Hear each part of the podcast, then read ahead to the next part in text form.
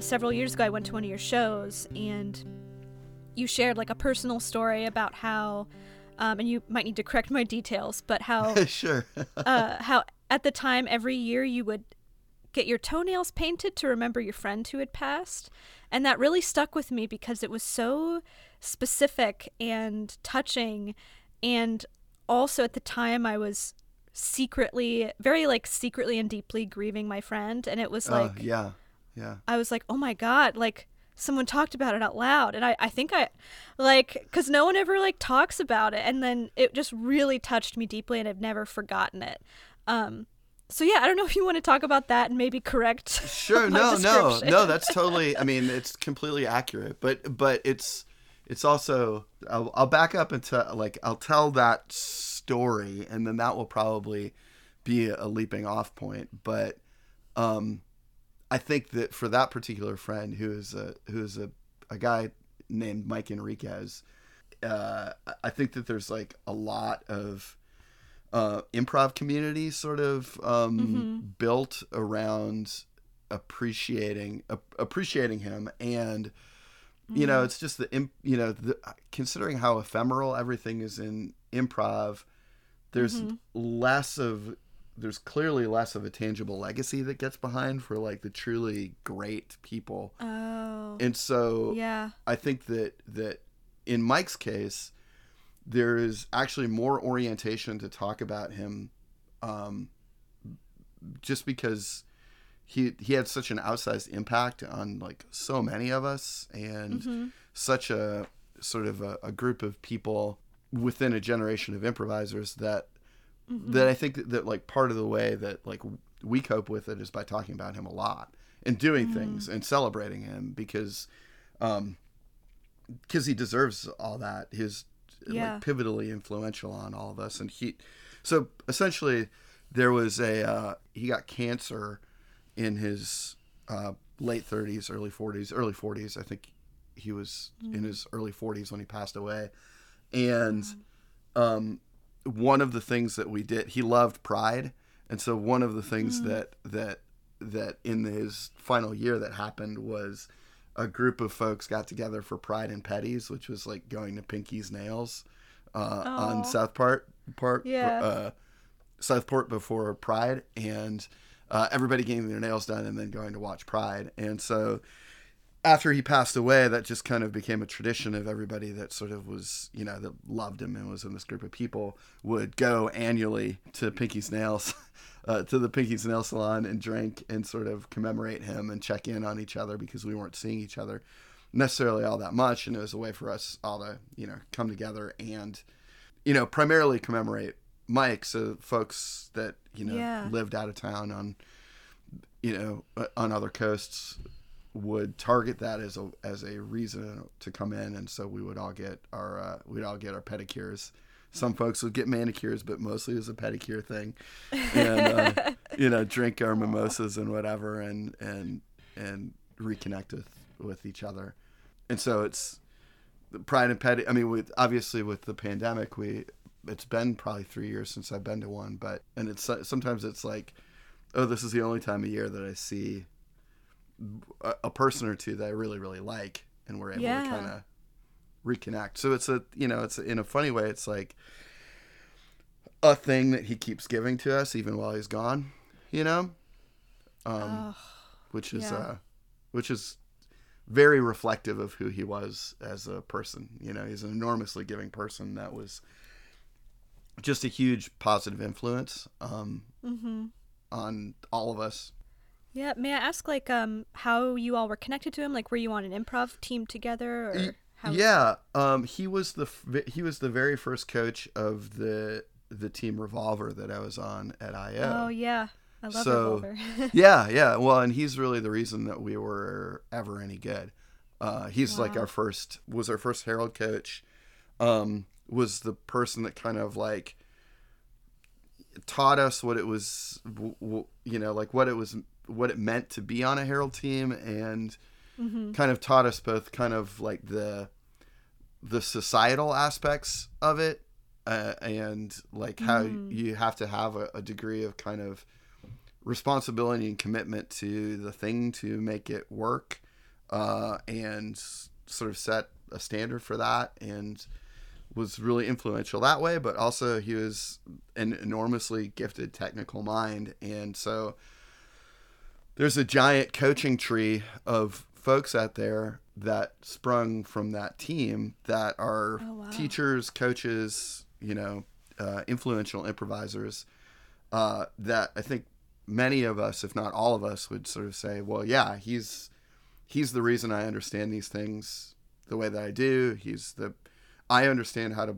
do this particular form of improv uh, and it's influenced how I think about improv in general because of this man. And um, I think that you know if you talk to if you if you talk to many of us still, you know, um, whether that's myself or Farrell or Louis or Adel or Rob White or you know lots of folks that are no longer in the city um, that have gone on to other things, um, specifically from our team, um, but also kind of from you know from just IO around that period of time. Um, You know, we still I think that w- when we have like technical conversations, we're we're invoking Mike's name all the time. You know, it's he's he's woven into us.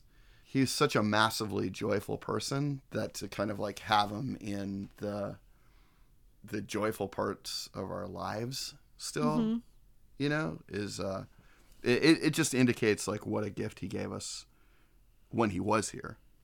Wow, like I know it's intense.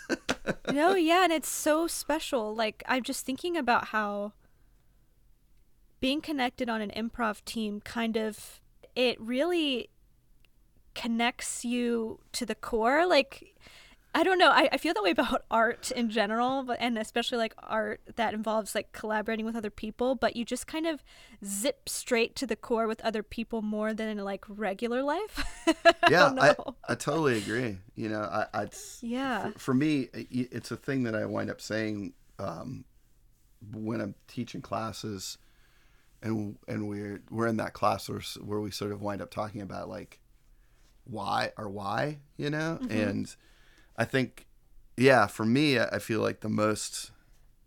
it- I- feel the most like myself when I'm improvising, and it's not because I'm actually sort of um, extroverted at all. I'm an introverted person, but I feel like the most uh, like actualized when I have the opportunity to like be connecting with people. I feel the most myself um, when I'm with a, an ensemble I trust and I'm making those connections with other people.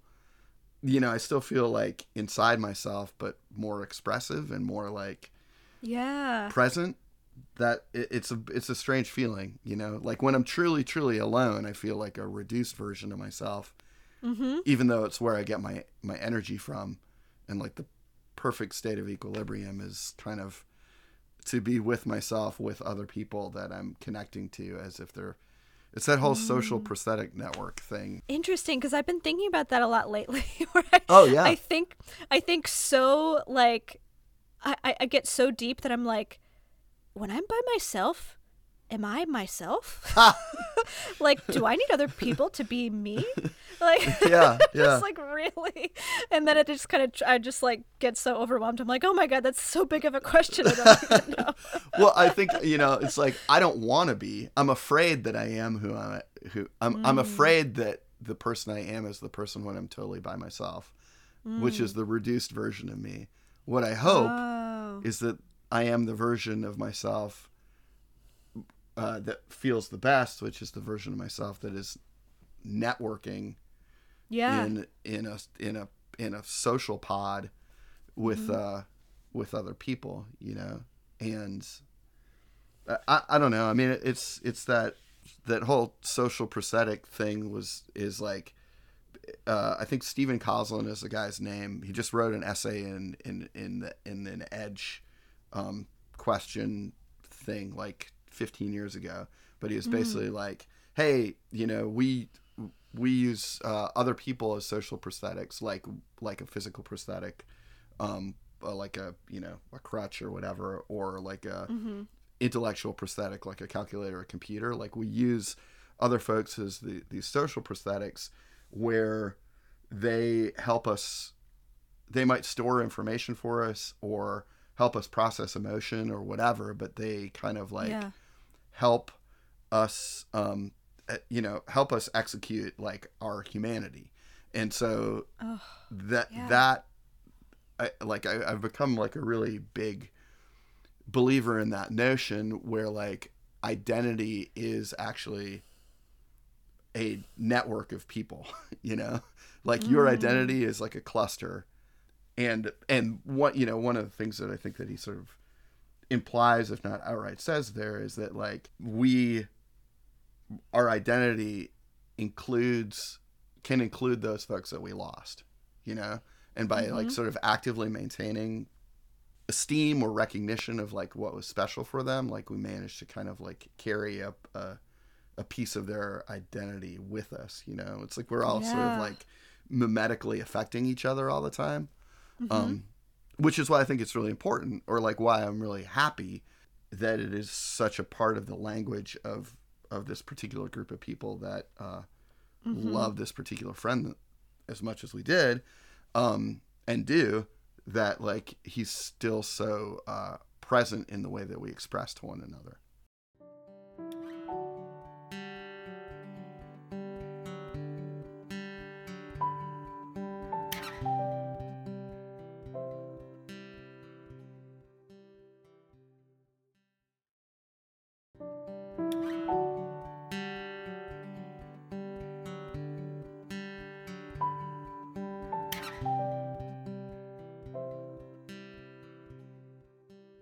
We need community. Like we have to Yeah. to like be our, to survive, to be happy, all these things.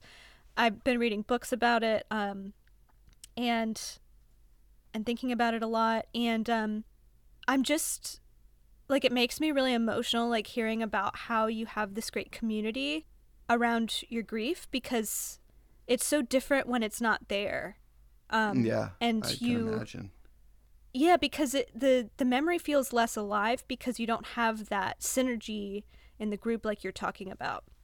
And then it almost feels like it's on my shoulders to keep this person's memory alive even though that's obviously not true.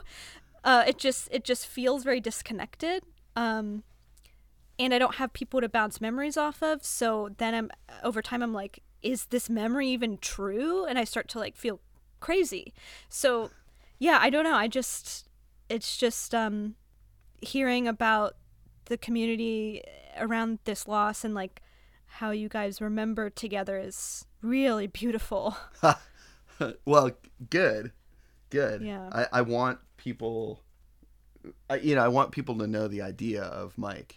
You know, so and I think we all do, because our our general feeling is gratitude. We're thankful that like he he affected us.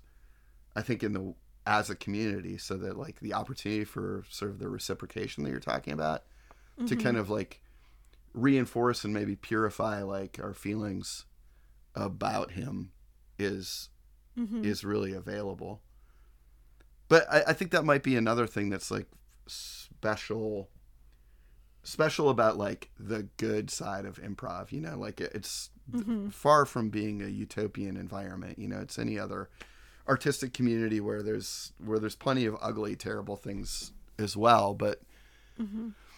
there's there are at least utopian ideals embedded in it which lets us be really appreciative about those things that are good or like the good in people often Mhm. and lets us kind of um, give due attention to those folks that we've lost you know i mean i, I think that that it probably is it's a strange thing for me to cognate because i, I kind of feel like you know the ephemerality of improv is like even me Yeah. someone who like has been around chicago for a long time and has done a lot of stuff my expectation is kind of that like nobody really knows who i am because there's this you know churn and i'm not places that i was before and like so it's very easy to feel like a quality of um invisible uh like passage right but Mm. when i but at the same time when i observe how we how we do talk about the folks that we have lost. You know, ha- having just recently lost Noah, for example. You know, it's Oh yeah. like um, p- people are are extremely diligent. It seems to me there there are enough like there's enough like really quality artists involved here in Chicago that the amount of diligence about like kind of paying due and recognizing influence and recognizing like what people have done to make the community improved. You know, Mike probably most of, of all because it's because of the way that that we wind up having conversations and the way that he's so influenced the the way that this particular pod of people conducts themselves. Mm-hmm. That happens most of all of all, but there's plenty of times where you know certainly even before we lost Noah, but then certainly after him, where Noah comes up as a reference point where it's not about like oh we lost Noah, but like here's something Noah said here's something that I got from Noah. You know, that like the very like more like an active thing rather Yeah. than something that it is like something that has passed. Um, you know, I know that like that comes up with Jason Chin a lot too. You know, there's these figures like that, um, people like that, or even you know, uh, there's an improviser I really really liked um, that passed away within the last few years named Anne O'Neill that I, I never even really knew her. I just really liked how she played, right? Yeah. And I'm feel I feel like it, should conversation turn, I would still talk about that person in terms of their gifts and what I learned watching them, Mm-hmm. you know, without compunction. So I'm glad to be, you know, I'm glad that this is my tribe, right? it's like it's created a, a a a good environment for me to celebrate the fallen, you know? Yeah, and that like ephemeral nature also really sticks with me that you you mentioned that a couple times. And that's something that's like really beautiful and also really kind of tragic about it. Like after every show I would do, it would kind of be like a mini death because I'd be like, well, we're never going to see that ever again. Yeah. Yeah. You know, and if it was bad, I'm like, good.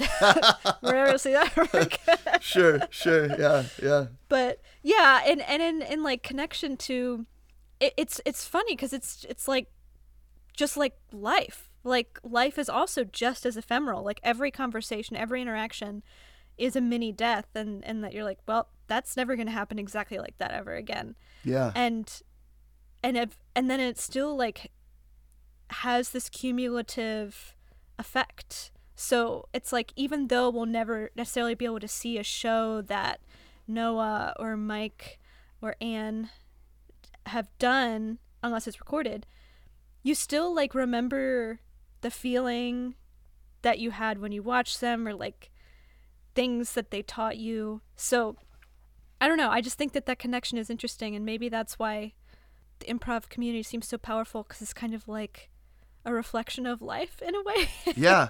I mean, that's what I say. It's uh when I'm trying to I'm trying to tell people, you know, you're not writing jokes. You're just you're running hyperbolic models of life. So Yeah. behave like you're really living, you know. And and and I agree. Like it's it is those two seemingly contradictory things going on all the time. mm-hmm. and it's why it's awesome because it's bittersweet, right? Like you Yeah. just you, and I, I think the thing that that you're talking about there is like, um, the emotional surge that happens with remembering or like it's it, and it's not reproducible, um, by uh, sharing information with someone who is outside the room, you know Yeah, it does not work. I've tried it. Yeah it doesn't. It's it's like because it's not it's non-informational. You know Yeah. information is like the cosmetics of it that helps us evoke the feeling but it's really about the feeling. And so like that's the that's the thing that that um that is like you know saying a few key words to recollect something that happened in a show and having everybody that was there feel it and so clearly feel it uh whereas everybody who is not there is just like i don't understand why you'd care this is just nonsense you know and it's and it's kind of like, oh, it's so it is. It's such a it's so sad that I can't actually convey this feeling to you. Um, I know. But it's so happy that I can conjure this feeling that I that I was lucky enough to have the experience to conjure the feeling, and mm-hmm. I, I, guess it's you know that that feels like that might be sort of a a microcosm of a larger pattern, you know, based on the way that our conversation is going. Right? It's like mm-hmm. you feel so much pain from not having access to it anymore, and not being able to convey exactly what it meant to you to someone else. Yeah but the feeling is still available to you, which is both mm. wonderful and torturous, right? So Yeah. And it's just like if I were to explain to you or you were to explain to me like, "Oh my gosh, like my friend was so funny and yeah. he would say this and this and this." I would be like, "Oh my gosh, like I would be like I'd be like, "That's so cool," but I yeah. wouldn't. I wouldn't get it. A hundred, you know, I wouldn't totally yeah. get it. You could have uh, empathy uh, for my feelings, but you couldn't feel what I felt. You know? Yeah, like, exactly. So maybe that's more sympathy. I don't know. I'm not. Yeah, maybe I could feel sympathy, but not empathy. yeah. Yeah. Or I can get a general sense of it, but yeah, it's like you can't recreate it really, and that is. But in a way, it's like by the ripple effect of his art still alive in your art, in that way, I am feeling it that's my hope. Yeah, it's yeah. and it's kind of like why it's important to me is that like I'm not going to be able to primary source give you a sense of what it was like to be with Mike, but mm-hmm. Mike changed me in a way that makes me absorb him and be be more like him. And yeah. so his influence like I will pass on his beliefs through my own lens. And mm-hmm. some of that may change as a result of me or get missed because of me, but some of it will be exactly him. And so sharing like you know sharing the sharing that is like really important mm-hmm. you know and not as kind of like a historical biography of like someone that was amazing who was but rather like what the essence of that person was. You know, it's like by me being with you in the way that I have been affected, it's the best representation of what I got from him.